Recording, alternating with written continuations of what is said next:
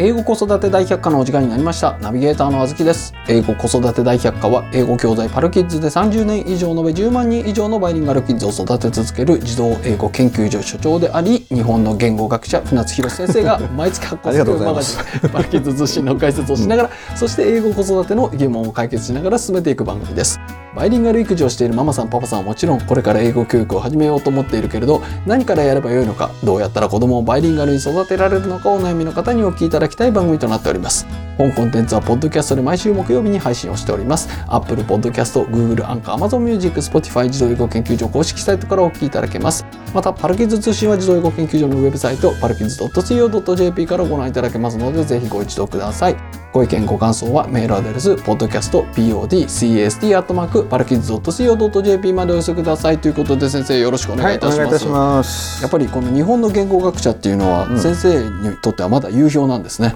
そう だね。うん、なんかこう気になっちゃいます そようだね。ね。うんああ、そうか、そうだね。みたいなということで先生ね、 はい。褒め方の作法ということうんうんで、うんバルキッズ通信なんですけれども、褒め方について、うん。僕最近面白いドラマ見てるんですよほうほうほう。はい、皆さんももしかしたら見てるかもしれないですねなんかすごい人気なんですこのドラマうん。安倍貞夫さんって先生ご存知です か安倍貞？そんなじゃないですよもう何ですか安倍貞夫 最低もう安倍貞夫さんっていうね、役者さんがいらっしゃるんですけれども、面白い役者さんなんですけれども、うんその方が出てるドラマでちょっとドラマ名失念しちゃったんですけれども、昭和の学校の先生なんです、うんうん昭和の学校の先生がうん。タイムスリップして2024年に来ちゃうんですよ。ほうほうほでう。うん。その昭和の時代はもうむちゃくちゃですよ。うんまあ、むむちちゃゃくくちちゃというか当時からすると当たり前なんですけど昭も和にもいろいろ昭和って長いからね。はい、うんえーとですね1986年だったような気がするんですけども、バブル直前だな。はいはいはい。で、えー職員室でタバコ吸ってたりだとかうん。バスの中でタバコ吸ってたりだといかやすぐでしょ。あと野球部なのうんの監督なんですね。うん。いでなんかこうケツバットしたりだとかや物質でタバコ吸ってんだよ。あと そうそうそうであと水を飲んだら叱るとかうんまあそういう人なんですよ。うんそういう人が2024年にやってきて、うんいきなり「なんとかハラスメントだ」とかうんっていう言葉に遭遇してうん。 「何言ってんだよ」 みたいそうだね。な「なんだ」みたいな。うでこう叱っちゃダメだ。んうんで、えー褒めてもダメだ。うん。とにかく見守るみたいなこと言われて、うちょっとどうすりゃいいんだよそふざけんなよみたいな、話しようぜみたいなことを言って、面白いっていうことなんですけれども、昭和の価値観を持って今に来た時に、ん我々やっぱ昭和のことを知ってるわけじゃないですか。知ってるよ。はいうんそれがどれだけ離れてるのかっていうのを、うんうんそのドラマを見ると、まあ、気づくわけなんですけども、うんそれが意外と面白いんですようね。ん。はい、っていうドラマでなるほど。はい、この褒め方の作法っていうのを見た時に、うんいやまあ褒めるっていう言葉一つとっても、うん。えっ、ともう3040年ぐらいですか うんで随分変わったなと思って、そうかなうんうんそうかな俺はね、はい逆にそうは思わなくてはい昔からなんだろうなこの褒めるっていうことはいは日本人はあんまりしなくて、あしないですよね、うんうんでだって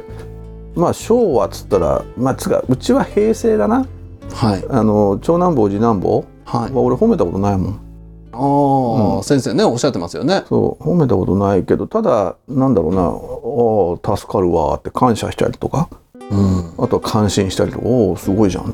はうん、であとはそのなんだえー、なこんなことできんのって驚いてみたりとか はするけどあ、はいえーと褒めたことはないわは確かに、えー、とい一世だからさあはい人30年経つと一昔になるわけだよね、はいでその間にこう随分日本も変わってきて、はいえーまあただ今のなこの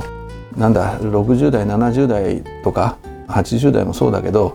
えっと、みんな自分たちが日本作ったぐらいに思ってだから そういいうやいやそうなんだよ。ことうをん、い言うや本当ねあの自分たちがこう偶然そこにいてラッキーだったっていうさ感謝の気持ちがないんで彼らには。はいうん、でそれであの若者たちを見てるとさ俺だから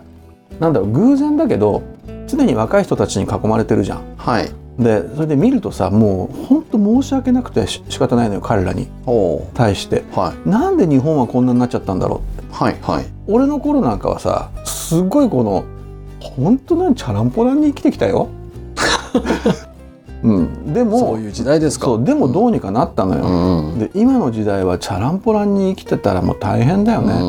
うんでみんなその必死にレールから外れないようにしてるじゃん。はいなんでそんなさあのちっぽけなさこの縮こまったマインドを作っちまったのかっつったらこれだから全部もう俺をはじめとした老人たちのせいだと思ってんのよ。おーうん、だから本当に若い学生たちと会って話するためにごめんねって思ってる、うんうんまあ、だけど何も変えらんないんではいだから日本の企業で就職するのやめなって言ってる外資行きな、うんうん、外資行ったらあのちゃんと評価してくれるから、そうですねうんうん日本の企業だとやっぱしこのなんだろうな安く使われておしまいだから、うんそれで大した給料じゃないじゃんいやだからこれさほらなんかほらあずきさんとも話したことあるけどさ、はい例えばそのお昼ご飯食べるじゃんはいお昼ご飯ってさいくらが妥当っていうことなんだよ。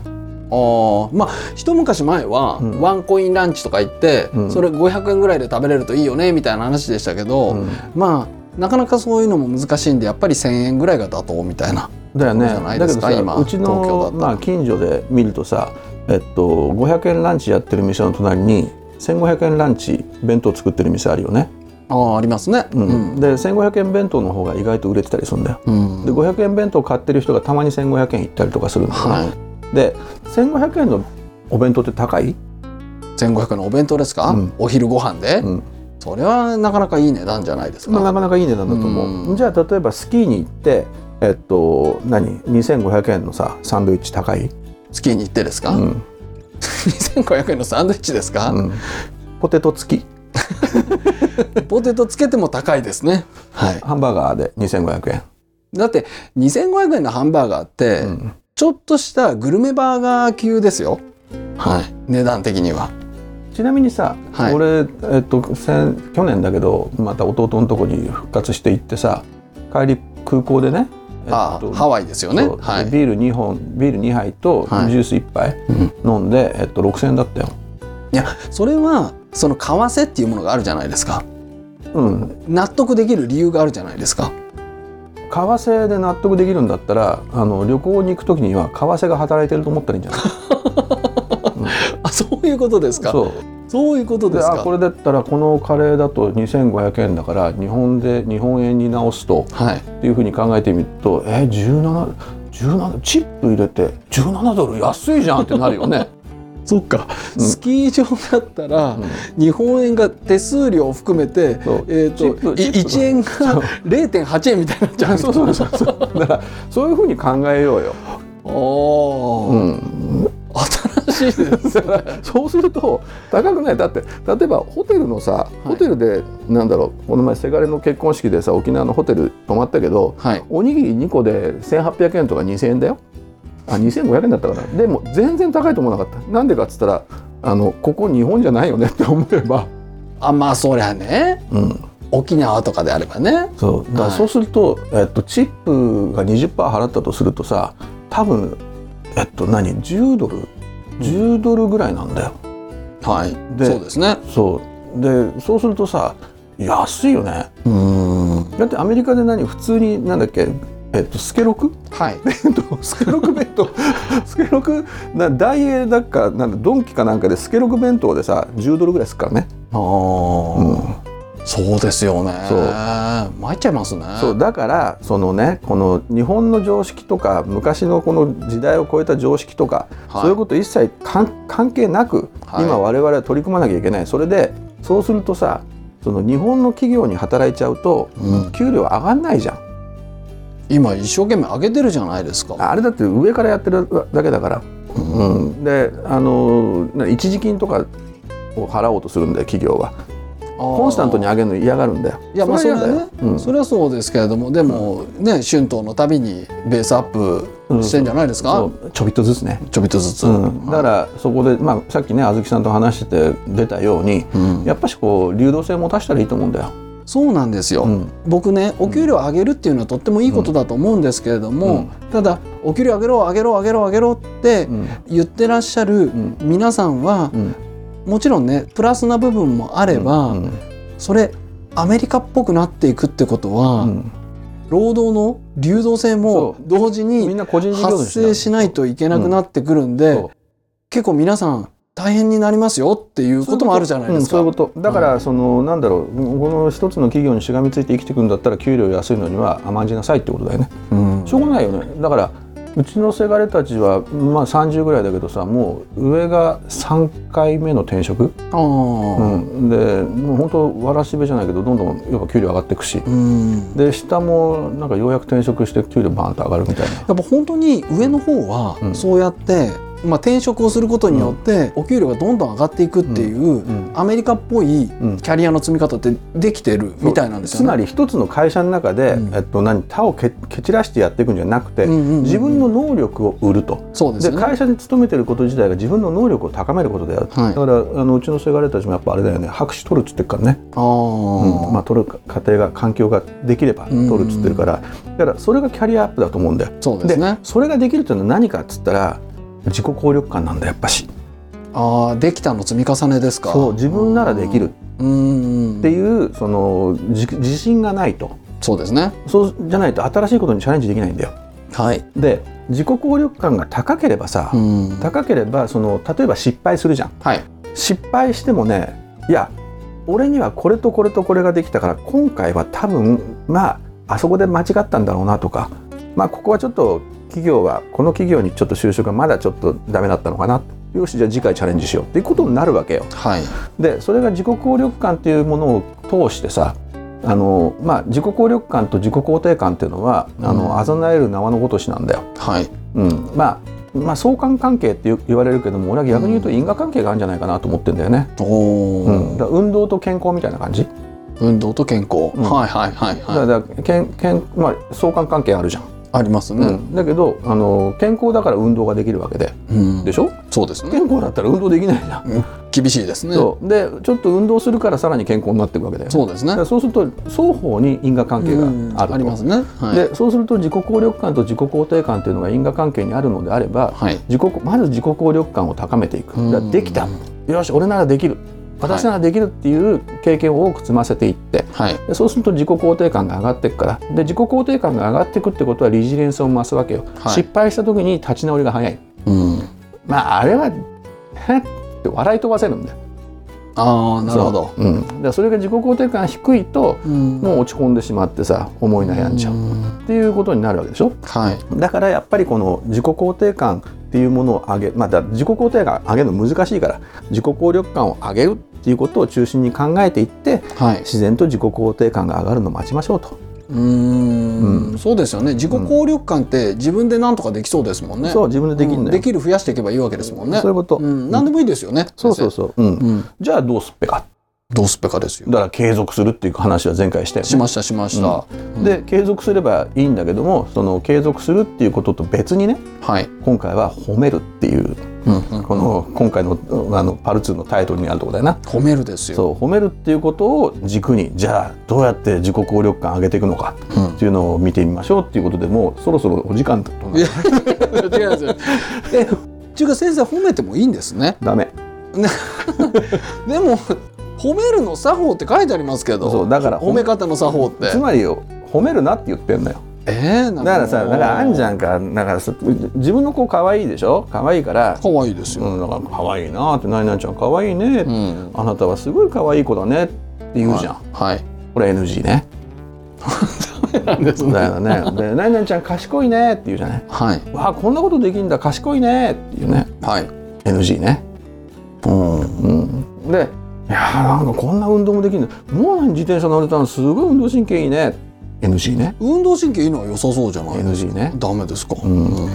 であのなんかこう例えば友達の面倒を見るとかさちっちゃい子の面倒を見るとはい。 「ああ何々ちゃんは偉いね」まあ三角全然違いわかんないですけど。うんはそれで最後にこの何人の面倒を見たりとかさ、うんママがこうやって具合悪かったりした時にさ「何々ちゃん優しい優しいね」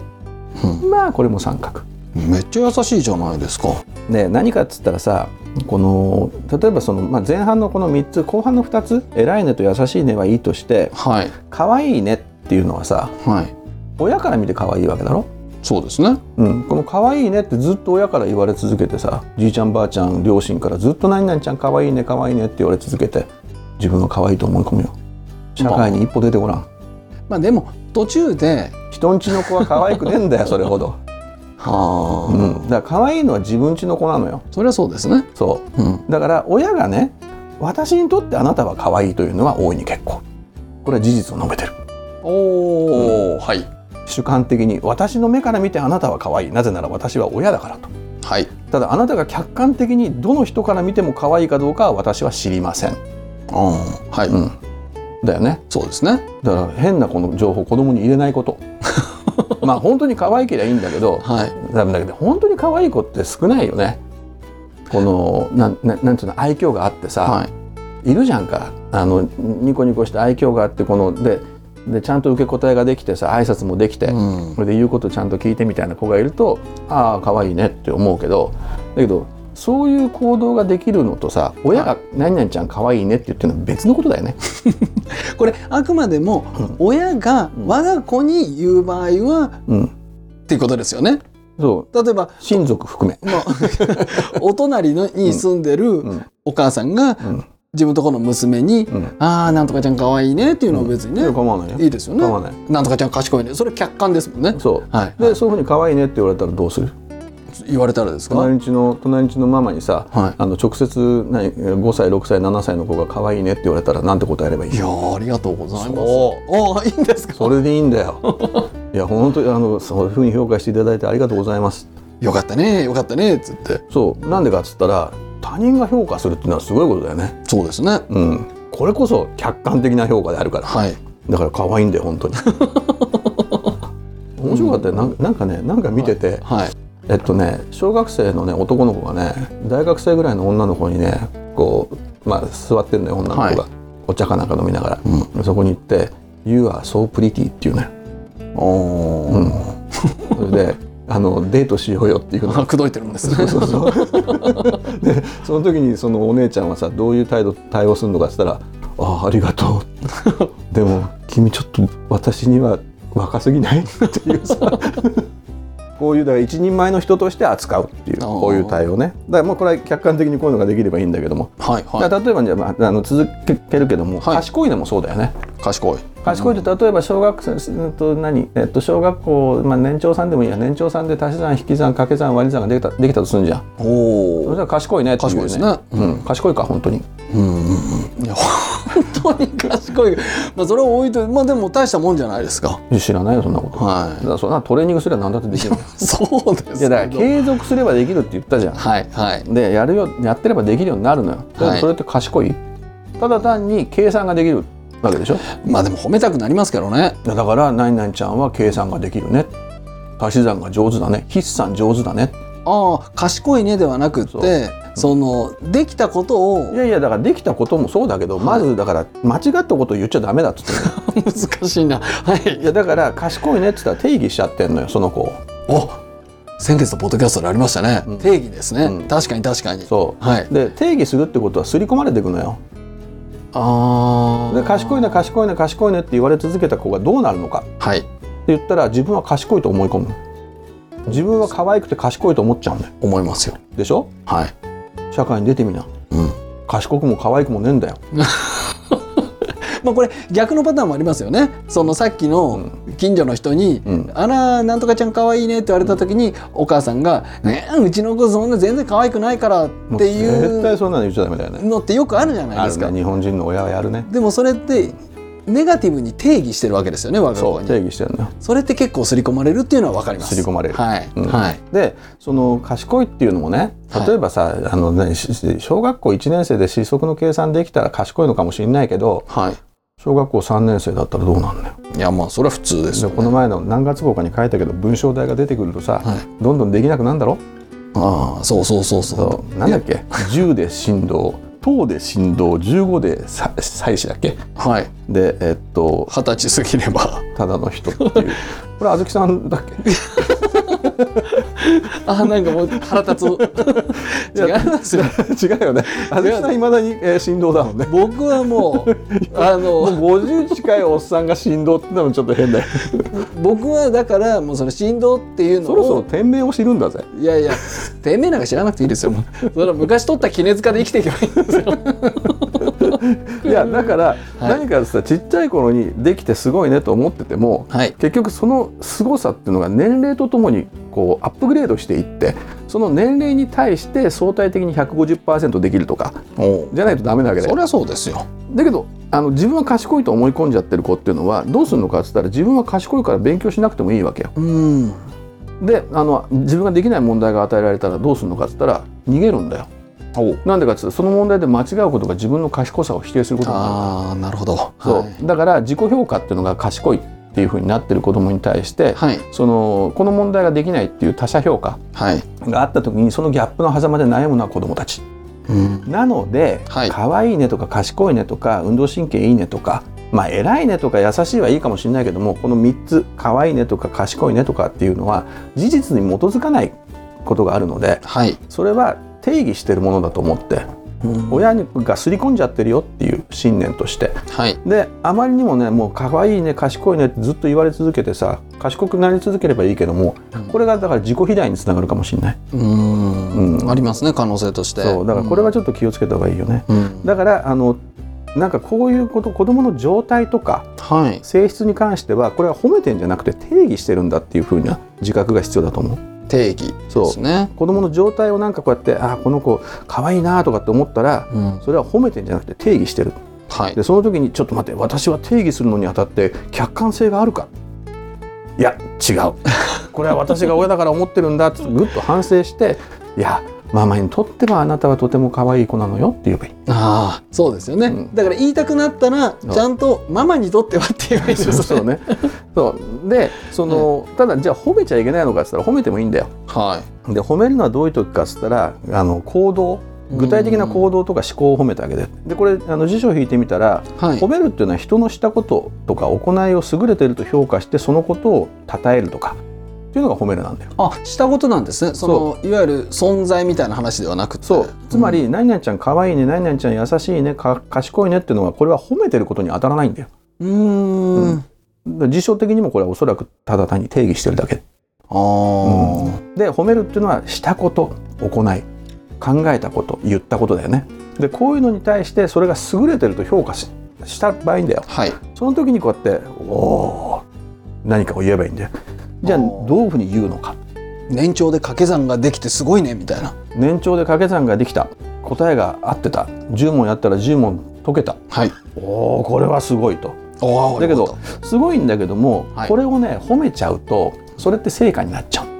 難しいですねだから何をあの褒める場合には成果を褒めると、はい成果を上げないと褒められないことになっちゃうだから成果を褒める例えば英検2級受かったあねーうん満点だったねっていうのを褒めるんじゃなくてその行動を褒めるわけよ結果じゃなくてほう行動だから満点取ったねっていうのは行動じゃないわけよ結果じゃんかあ怪我ですねだから、はい満点取るために取るために何したそれは勉強しましたよそう、うん、毎日頑張ったよねここは褒めればいいんだよあーなるほどじゃあ英検で言うと、うんその英検3級に合格した時に、うん英検3級に小学校生で英検3級に合格してすごいね、ではなくってあの英検3級にを受けるまでの、うんその例えば英検オンラインレッスンを一生懸命毎日やってたらレッスンしたとかあなた毎日レッスンして本当に頑張ってるねっていう。そうでそこに対してこうやって尊敬したり感心したり「おおあんたはすごいね毎日頑張って」とかさなんか毎日こうやって頑張って一人でこうやって勉強してくれるからママ助かるわって感謝してみたりとかあーいやだってママだったらそんなちっちゃい頃にあなたみたいな頃にやってないのにあなた毎日やってすごいわって尊敬するとかうんだからこれが褒めるでいいんだよ、はいこの行動に対して、うんまあ、でもですよ先生、うんじゃあそれで、まあ、褒めるとするじゃないですか、うん、なんですけれども3級に合格したとなったら、うんなんか言いたいじゃないですか。 そうだなけどんか言いそたいのです時よに3級に合格した、は例えば小学校2年生で3級合格しました、はい、どうする心の中で親の心の中では何が起きてるいやヤフーやるそう喜び喜びジョイだよあとは驚きあー、うん驚きもありますねでそれを伝えればいいんだようわーすごいえあなたそんなことできたのすごいわもうすごくてすごくてママ泣けるああだったらいいんですね全然いいじゃんはい事実を伝えてるんだからあでそれれに対して子供が叩き出した成果に対して親が感動して涙を流す、うわすごいっていうその感動の言葉をそのまま伝えればいいんだよ、うん、成果に対しこてれちなみに、うん結果に対して、うんその感動したりだとか驚いたりだとか、うんばっかりだと、うんそれ結果主義になっちゃいますもんね。そちゃんと、うんその事前にうん行動に対してうん褒めるっていう作業はやんやんなきゃいけない。そうそそここ重要そっち、がむしろ大事うん。そう、うん結果は見ないそれよりもあのプロセスを見るうんうんだから行動に対して「いやー今日も頑張ってやってるわあなたすごいわ」感心するうんこれでいいんだよいやなんかいいですね先生。なんかこれ昭和の時代から言われてることなのになんでみんなできないんですかね。だよねうん、参加することに意義があるじゃないですけれども、うん別にそんな甲子園出れなくても、うんお前たちが3年間頑張ったこの努力が素晴らしいんだみたいなことは前々から言われてるじゃないですか。そうそうううんん、まあただねそのど努力が実らないっていうことが最近往々往々にしてあるでしょそれ昔から努力は実らないこといっぱいありますよ。最近は学問が進んでるから努力実るんだよどどういうことですか実らないです努よ。力実るんだけど、はいやり方が間違ってっから実んないのあそうなんですか。そおーそうなんだよあの野球もそうだしはい。スキーもそうだしうん勉強もそうやり方なんだよ正しいやり方がああまあその努力もなんでこそこそ言っちゃってるかっていうと、うんはいはここから営業が始まるかい。ら評価が始まるほ。ら例の例のあれそろそろ何ですか地頭地頭力講座実だから地頭力講座は、うんあれ多分み皆さんお知らせしてると思うんですけども、うん一旦にほら2月の6日で終了したんですけれども、そうそううんちょっとすいません今延長して ます、はいというこ今とで延長してますんで、初めてうんこのポッドキャストに出会った方とか、うんまああとは上級編の方もね、うん延長してるんで、うん今中級編初級中級編受けてらっしゃる方は、うん上級編そう今映るチャンスですので、うんもうぜひねやっていただけれだかばらとここで今回のさ、パル2で話したのは、はい自己肯定感じゃなくて自己効力感だよっていうだからできるを増やそうよってことだったじゃん。で,、ですね。はい、その自己効力感を高めれば自己肯定感高めるのはいいしじゃあそですのですできるを増やすにあたって、はいまあ、褒めるっていうはいことに関して、切り口に関して書いてきたけども、はい話してきたんだけども、はい結局じゃあ自己効力感を高めるじゃあつまりできるを増やすために何したらいいのかっつったらごめんね地頭力受けてもらってあ確かにねその地頭力って、ごめんごめん。いやいやこれ本当に地頭力講座って、うんやっぱりできるの回数をうんいかに増やすかっていう、そのそうだよね機会をうんいかに増やすかっていう取り組みですから、うん本当にだか。らこの褒める、今回3つやったじゃん状態性質を定義して行動とか思考言動を褒めるうん、とあとは成果に驚くみたいなことやったけども、はい、これってさこれも随分奥深いんだけどもここにまずこのメンタルをチューニングするまでにそのどれだけのことが大切かっていうことなんだよねうんだからこの3つ言われてパンとできる人は地頭楽講座を受ける必要ないと思うそうですね。そうだけどおそらくほとんどの人はこれできないからうんでそうするとじゃあまずじゃあ子供に対してどう接するべきかとかさ、うんなんだ地頭力だとまず敬語で喋ろうとかいろいろあったじゃんはいあとはそのなんか子供の様子を見るためにどうしたらいいかみたいな、はいうん、なんだっけあの外食しようみたいななな んだ料理料理はサボれとかさはいいはいはいはいろいろあったでしょありましたねだからやっはいぱそういうことによってこの親にの心に余裕ができるとようやくうん、子供とお子供の本質と向き合えると思うんだよね。そうですね。うん、でやっぱ親業として私はもうちょっとこういうふうにすべきであるとかっていうのを感じられるからはい、そうだからそのこの今回はまあ褒めるだけどもさうん、褒めるっていうのを、まあ、地頭力講座受けてる人も多分この番組聞いてるはずだからはい、だから、あのー地頭力講座上級まで行ってる人はもう多分これ3つ聞いてピーンと来てるはずなんで、うん、そうでしょうね。そうだから、あのーせっせせっせと進めていただくといいんじゃないかなほらそうですね。うはい。なので地頭力講座、ん、うん引き続きうん募集を延長して行っておりますので、ぜひねこの機会にこの機会に、うんそうだからや休み中に春休み中にやっつけちそゃおううそうそうこの機会にっていうかもうこのし年度が始まる前にねそうやっちゃいたい、地と頭ころな力ん講でね座自体は多分ね1ヶ月うん、 1ヶ月から1ヶ月間半の間ま1日1レッスンマジで1日1個ずつこの親行を積み重ねていくっていうふうにすると、1ヶ月後にはすごいもう1ヶ月前の自分は何だったんだろうっていうぐらいその子育てが楽になってるはずなんで、そうですね、うん春休みにぜひともやっつけちゃって。ぜひお願いします、ということで先生、はいありがとうございます、はいはい英語子育て大百科はポッドキャストで毎週木曜日に配信をしております Apple Podcast、Google、Anchor、Amazon Music、Spotify 自動英語研究所公式サイトからお聞きいただけますぜひサブスク登録をして毎回お聞きいただけますと幸いですまたパルキッズ通信は自動英語研究所のウェブサイトパルキッズ .co.jp からご覧いただけますのでぜひご一読ください船津先生の著書「子供の英語超効率勉強法」換気出版から出版されております英語子育ての参考になりますのでぜひご一読くださいご意見ご感想はメールアドレス podcastpodcast.co.jp までお寄せくださいではまた次回ありがとうございましたどうもどうも。